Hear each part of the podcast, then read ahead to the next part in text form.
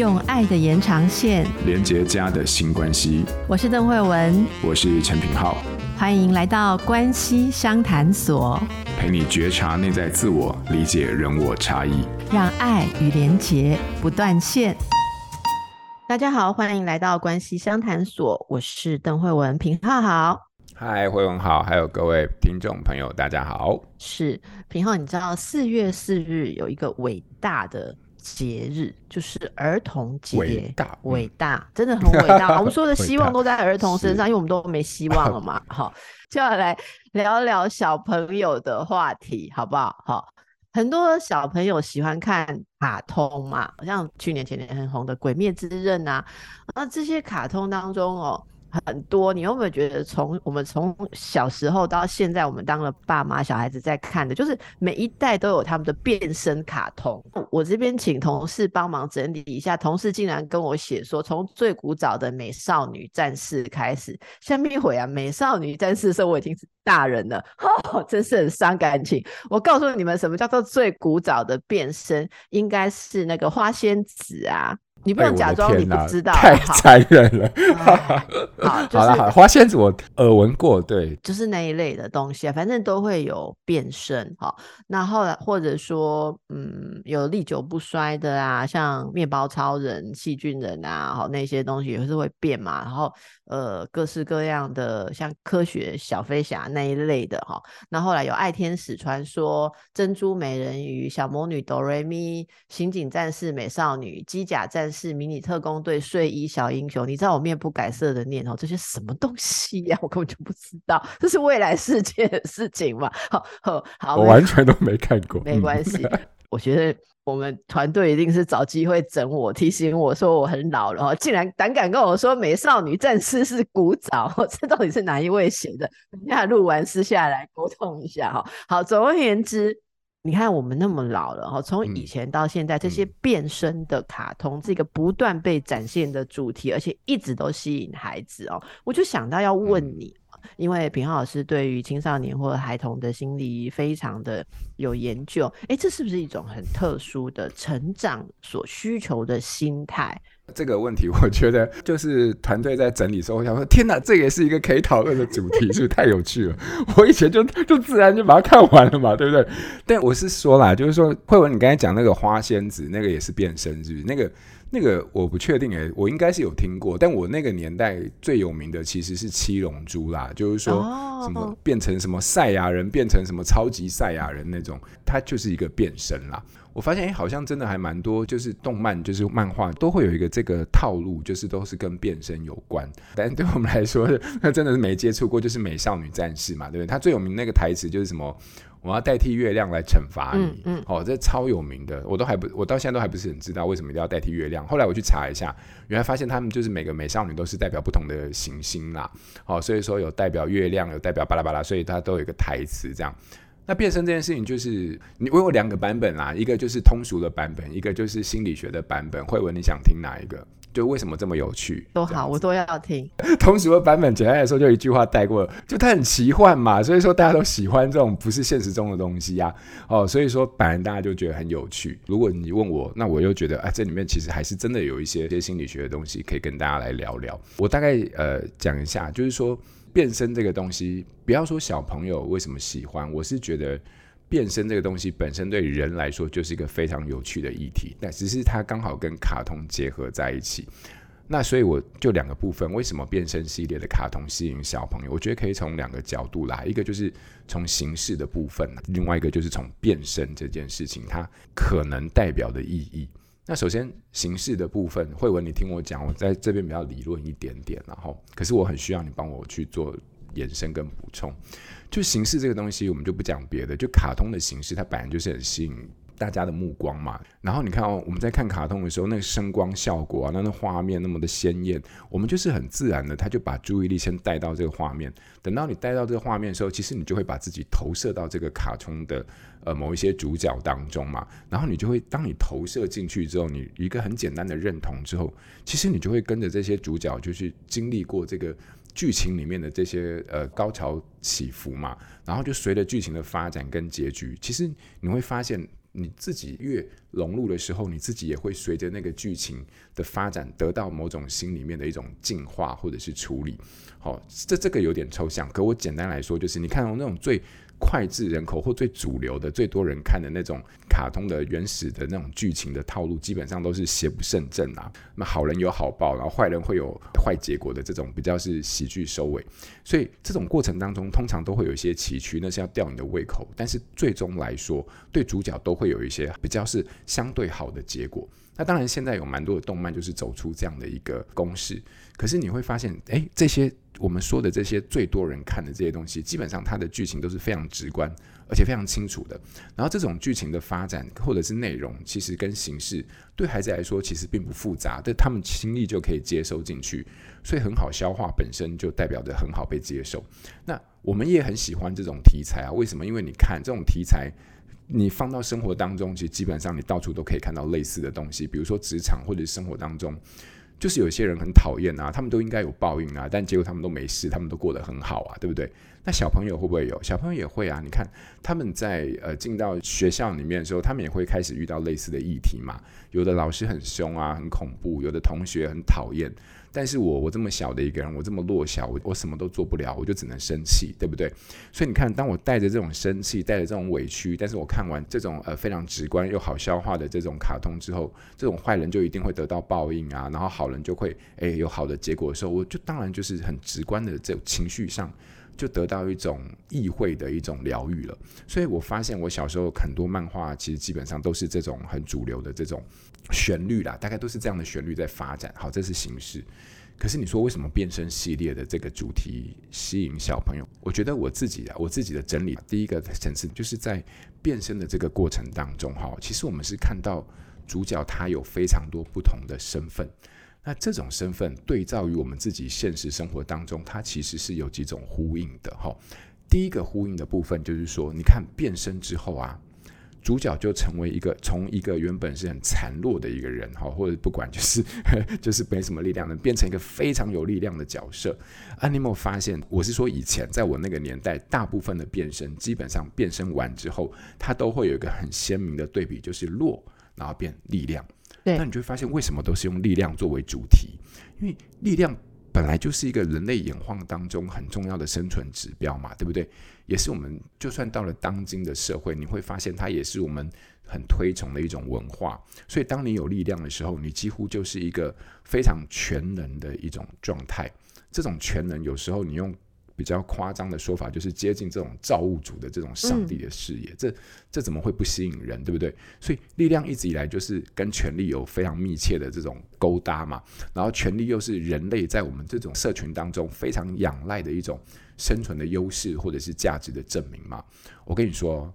我, 我是觉得啊，大家都不见得敢公开对权力的这种赞叹跟追求，但是每个人、哦、又很普遍非常难去抗拒这种权力带来的滋味。好，而且权力这种东西在生活当中的每一个细节展现哦，不露骨但很明显。比如说我自己想到一个很经典、很隐微，就是我自己以前别人都叫我在工作的时候，别人一开始都叫我哎、欸、那个那个谁谁谁，当兵的时候最明显，哎、欸、那个那个谁谁谁。好，现在你知道我在职场上人家怎么叫我？人家都说哎、欸、品浩哥，品浩哥。你就发现这两个不同的称谓的背后，其实就是根本就是在对待两个不同的身份嘛。可是唯一的差别是哪里？你拥有的权利跟位阶是不同的。好，所以你就会发现我们其实都很沉迷于这个东西，但我们只是没有那么直白的去说出它的存在。所以话说回来，你可能会好奇啊，那个是我们对权力的一种感受，那小朋友怎么会跟权力或力量有这种感觉呢？这不是很奇怪吗？小朋友那么洁净的一张白纸。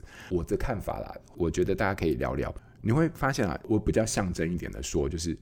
孩子其实都在很小很小的时候就已经体验过自己是非常万能的状态了嘛。人一辈子什么时候的权力跟力量最大？都经历过这个时间，就是说他这种力量大到他就可以随时把人招来换去，对不对？只随着自己的心情就可以把别人招来换去，然后我只要一个表情，大家都马上都会关注跟回应。这个什么时候？只有当我是婴儿的时候了嘛。所以你会发现哦，就婴儿的时候这种全能的这种经验，其实基本上他没办法被语言表达出来，但他曾经经历过这个阶段。可是当小朋友在长大的过程当中，他慢慢被这个世界的规范给驯化了，对不对？你可以发现，哎，这种驯化的经验让他可能忘记了，或者是遗忘了这种曾经有过的这种万能体验。但一旦他在卡通当中看到那种变身所带来的力量的时候，你搞不好他就是就在这个精神的层次又去唤醒了那种早期的经验，这是一种对他这种权力的一种呼应。虽然讲得这么陌生这么抽象，但简单来说就是力量非常吸引人啊、哦、他可能在婴儿的或者是在孩子成长的层次里面就已经带着这样的一个味道。另外一个变身比较吸引人的部分，这个等一下我再详情会文也说说你的看法，这是我自己的观点。就是其实你有没有发现，其实变身后的主角，在我那个年代里面变身后的主角通常他都是原本一个从 很, 很日邦的，就是你就是这个样子落落的那一面都是符合社会的某一些规范的。可是变身之后，它其实是一种带着力量，可是这种力量它是对社会的那种既存规范的一种危害，或者是迫害，或者是威胁。好，大家不要误会我的意思、哦、不是说诶你可能会想说 主, 主角是好人，他怎么会有了力量对危害到社会规范。我的意思是说、哦、这种力量，这种不受控制的力量，另外一个角度，只受我控制的力量、哦、其实相对来说对他人就是一种危害嘛，对他人的存在，这种只受你控制，没有任何你知道可以限缩的力量，就是一种危害。所以变身的前后，一个就是一般的自己，然后一个就是拥有破坏力量的自己，这两个都是自己，然后同时在自己身上居然可以一起展现。你有没有发现，这其实就很像荣格说的人格面具的概念。就我的理解大概是这样，大部分的人其实是为了去顺应这个社会的期待，还有对自己的要求，我们都会发展出一种比较是意识上的角色嘛。那这种角色就是去回应这种你知道我所处的这个世界啊，这个你坐姿要有坐相啊，说话你要有礼貌啊，待人处事你要有一些基本的一些礼仪啊等等。你看我们就是回应这些要求。可是这种在被、呃、我们这些环境里面所形塑影响，这种面具发展过程当中，很多事其实是跟这些规范抵触的啊。那我很生气啊，我就是很嫉妒啊，好，然后我就很想伤害人啊，或者是我很想打人等等，这些情绪、这些感受、这些意识就会不断的被分离出去，对不对？那在分离出去到跑到无意识的那个空间里面，它形成了一种人格的另外一个层面的阴影。好，所以在这些意识层面化的阴影跟它其实不断的还是会对我们发挥这个作用。所以你有没有发现，其实我在看待变身前后的这样的卡通的时候，有时候我们其实在某种经验的层次里面，其实也感受到了那种呃被接受的我，还有那种破坏性的我，它其实也不断的在我的身上的一种流动，好，或者是它的一种存在。好，所以说对我们来说，其实你会发现卡通呈现的形式来说，它最终还是在一个人的身上成为他的一个很完整的一部分。但对荣格来说，他是不是也有这样的一个说法，就是其实我们人中一辈子的议题，其中的一个议题可能就是在整合、嗯、在人格的面具跟阴影的这种冲突当中，其实是一个不断整合的过程，最终成为一个呃，不能够被分割的一个整体。所以我觉得我们有时候在看，可能孩子他其实只是觉得好玩，为什么变身这个主题可以不断在那么多的卡通当中有不同的形式把它呈现出来。我觉得或许这背后也彰显出我们人的终其一生在面对自己内在的这些冲突经验的一个，只是它是一个比较卡通化的一种形式。你会发现哎，主角都是哎可以会变身了，然后他一定还是要经历过一些那种呃对于自己这种力量的控制啊，他学习怎么控制啊，可他有很多的冲突，然后他有很多的呃那种焦灼的时候，甚至他有很大压力的时候，砰，然后他就变身了。这不觉得很像我们生活当中自己的阴影跟我们那种呃规范下的面具的那种对话吗，或者是那种关系吗？好，所以这种对于力量变身的控制，我觉得某种程度上其实很呼应荣格对于人的一种理解。好，那所以或许在这个对人的这种理解上，当我们在看待这些东西，我们享受这个剧情，我们心里得到进化的同时，搞不好其实我们也在卡通的剧情的发展当中，主角的这种、呃、动作当中跟、呃、你知道就是应对当中，我们慢慢的看到了理解到了某一些好像跟我切身自己状态有一种呼应的一种关系。各位听众，我就是比较从心理学的角度啦，那我想说为什么，因为变身主题为什么这么有趣，我觉得不会只有是那种画面层次的部分，有时候一个好的节目，一个好的作品它之所以有办法源远流传，我相信那里面是因为它触动到了我们对于人这件事情的一种深层的理解或者是照见。所以我相信变身这个主题它能够在那么多的卡通当中、呃、用不同的形式的出现，我搞不好觉得它还有一些时代上的一些背景。比如说你看我以前看的都是黑暗跟力量的这种搏斗、哦、它一定是这种非常冲击的一种搏斗。可是你再问现在的小朋友他们看的动漫的变身，我跟你说又不太一样。我听小朋友现在在讲他们的变身有哪一种，当然还是最传统的套路，还是有这种变有力量的。可是他现在还有一种，也还有一些变身是那种性别上的变身、哦、也就是说我变身之后会从男生变成女生、哦、或从女生变男生，重点是我男生变女生之后我还变得更漂亮，比女生更漂亮，还有一种这种反差萌出现、哦、所以你就会发现哎。好像不同的时代当中我们同样需要的变身这样一个形式，因为这种变身本身似乎就反映出了我们人存在的一种多的样貌跟控制跟平衡跟对话跟冲突。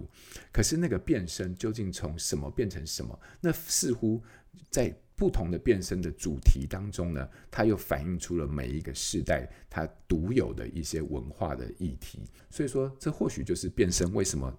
这么积年累月下来，从惠文的花仙子系列到我的这个赛亚人这个部分，再到现在、呃、有很多刚刚惠文念的那一连串我完全都是问号的动漫，我相信它仍然承载着人类的一种很有趣的很深处的一些理解、啊、好奇、啊、还有当代的时代的一些精神、哦、如果从这个角度，或许我们就不会再只是把生活中的一些事情看成那么的简单，它或许背后也都有一些跟我们可以有连结的机会。我觉得品皓你讲的其实我觉得每一句都非常有深意，我刚刚在想，然后也突然间明白到很多我之前没有注意到的细节。的确我觉得变身卡通就是让孩子们寄托，甚至大人也是一样，寄托了一种理想我。好，那、呃、理想我以前很单纯，就是我现在弱弱的理想我比较有力量。我如果再要一下品皓刚刚指出的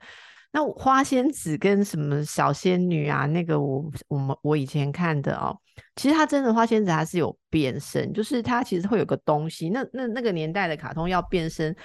以女孩子在看的都会有一个漂亮的什么胸针啊，或一个什么魔法棒，都画得很漂亮，然后你拥有那个转换的开关啊。而且你刚刚也讲了一个很大的重点，你刚刚其实把这些文本的公式都已经拆解出来，就是它都要在你遇到极度的困难，而且社会寄存的规范没有办法服务这一个问题。例如说这整个社会没有错，可是这有一个很特殊的状况，这个人没有办法被帮忙到，弱势边缘，其实他都有这样子很特例，然后写得好的故事就会发人深省，就是既有的制度帮不到的人，然后呢这些有正义感的小孩，其实我觉得也未必是正义感，因为他们是善良的孩子，所以他们最本能的感受到有一种需要被帮助的东西在成人世界的规范里面是照顾不到的，所以他们必须要做小英雄，自己来帮忙这些东西，因为他们的天真跟善良，可是他们缺乏的某种影响力或力量，因为他们还是小孩，里面很多都是少女嘛，少年少女，所以在被逼到某一种困境，可是他们又很想要把爱跟善传出去的时候，那个东西就会被启动，对不对？就会亮起来或者是怎么样，可是不是在这种危急状况是不能够被启动。你不能今天说我想要把妹我就按一下我就变帅，没有这样的事情嘛，对不对？所以一定要在这种其实是想要发出他们很独特的创造力跟善力，那个开关会被启动，然后自己会变成一个可以去解决问题的理想我。那最古早版本的理想我就是有力，可是品皓刚刚讲的，我想想我后来听到现在孩子们提的一些东西，的确现在的理想我其实就是超越自己本身的独一人格面具，就是说你既有服务的一个角色，就是刚刚品皓说的，我再把它跟大家多做说明一下，如果大家不太熟悉荣格心理学的话，就是刚刚品皓已经讲，人格面具就是你平常戴在脸上戴习惯的你的一号面具、哦、例如说哼，我们好像什么许愿池的留言我们都要能够回答，这就是我们俩戴的面具但事实上我们开一下我们的遥控器会说今天这个问题其实没有办法被回答、哦、这, 这个也很理想，如果有一天我们可以坦然说你切不不对，不要都回答。我觉得那是另外一种理想，就是我可以变得很弱。那品皓刚刚说的其实就是这个现代，我觉得也是有进步啦。我觉得整个呃，世界上人们不再只追求单一的强壮，而是除了力量之后，我们会知道说有弹性或跟人连结，甚至是性别阴性特质阳性特质之间的互补转换。如果你本来只是 super 你会变超人，可是你现在变成是会连结众人，所以你们会组成一队人马来合作，可是你们每个人都还是平凡人，你们没有任何一个人发出去有雷射光，可是你们却智取了，这就是很现代的理想模式。可是以前我们我们小时候理想模式就是一个人要变英雄，他就是啪就可以成就一切。可是你会发现后来这一切越来越强调团队，或更贴近我们在现实当中对新理想自我的观念，那就会反映在这些变身故事里面。好，所以就透过这些困境变理想。所以我觉得这也是就是会深深勾动每个人，然后呼唤内心一种想要实践某些事情，想要对无能为力的事情可以做点改变。 我, 我想这是很安慰的效应，然后也给成长中的少男少女一个很好的动力，就是说我要找到我的这样子的开关，然后变成可以使用更多理想的状态。那品皓刚刚讲一个东西我觉得蛮深层，我不知道听众朋友听的跟我一不一样，就是但这个东西也是会破坏原有的规范，我觉得这点也蛮重要。所以这些力量都是很暂时的，它就是有一个时间，例如那个发光的宝石退了之后，还是任务快要完成，还是有某种时间还是怎样的话，你就要退回原形，要不然的话就是那个魔法或那种特殊的情境一直存在的话，这个世界是没有办法运作，它是会被破坏。所以刚刚品皓用的成就力跟破坏力是双重存在，我觉得这其实是非常哲学性，但我们其实每天都要去深思哦。所以我很谢谢品皓，诶，没想到随意的问了一个这个问题。其实这个问题坦白讲是来自于我们一起吃饭的时候，就同事们一起吃饭的时候，好像聊聊聊不知道聊到什么的时候想到，没想到这么有内涵。所以我觉得只要是牵涉到卡通啦、公仔啦或什么，都不要放过品皓、哦、每个事情都要深入问这样、哦欸、那其实最后最后我想要谈一件事情啊，就是嗯，那我们是不是也可以从自家的小朋友现在很着迷什么样的变身卡通，然后来更了解他的成长阶段，或他现在很渴望什么，还是他很焦虑说自己有什么不足，是不是也可以这样子跟他们来谈一谈？品皓会跟自己的孩子谈他现在 fancy 的卡通吗，或是动漫吗？我会很好奇，也就是说、嗯、我们小朋友现在高中，可是他国小的时候在迷的动漫跟国中迷的动漫，有时候我觉得那是一个很好入手试着理解的一个管道，因为他们看的东西有时候就会吸引他嘛，那里面就有一个动机，不管那动机是因为投射还是一种匮乏，所以我会蛮好奇他们都在那些东西都在讲些什么。那我觉得那个从那边比较能够开启很多理解的机会，对，所以 我, 我不懂，所以我就会问孩子说那什么，那讲什么东西，然后它主轴大概是什么。然后我发现其实哎，在聊的过程当中，我大概就可以去捕捉到里面的一些吸引他的地方跟那个原因。嗯，大概是这样子。对，好哦，那是不是就基于这个品皓老师来给大家一个新练习、嗯、例如可以教教大家怎么样透过这些呃、嗯、孩子有寄托或有共鸣的东西来、嗯、可以怎么样更加了解沟通或是帮助吗？还是爸妈干脆反省一下自己最喜欢的英雄是谁，然后检讨一下 自, 自己在在人生跟教养上有没有什么有待转化跟变身的东西？想给大家什么样的练习呢？好啊， 大, 大部分家长应该听到变身都会觉得哦，我只有变一个就变浩克，对不对？每次孩子都有机会让我让我变成那个绿巨人浩克这样。那我是觉得其实我们虽然是讲变身，但是我觉得更重要的是回到关系。当孩子在看动漫或者动画的时候，我觉得有一个很好的机会，就是抱持一个非常好奇的心情啦，就是跟态度，就是说哎，聊聊孩子现在在看这动漫在说什么，然后你让他去教会你他在看什么东西。因为在这个过程当中，你会发现明明都是同一个动漫或漫画，其实孩子看到的点是非常不一样的。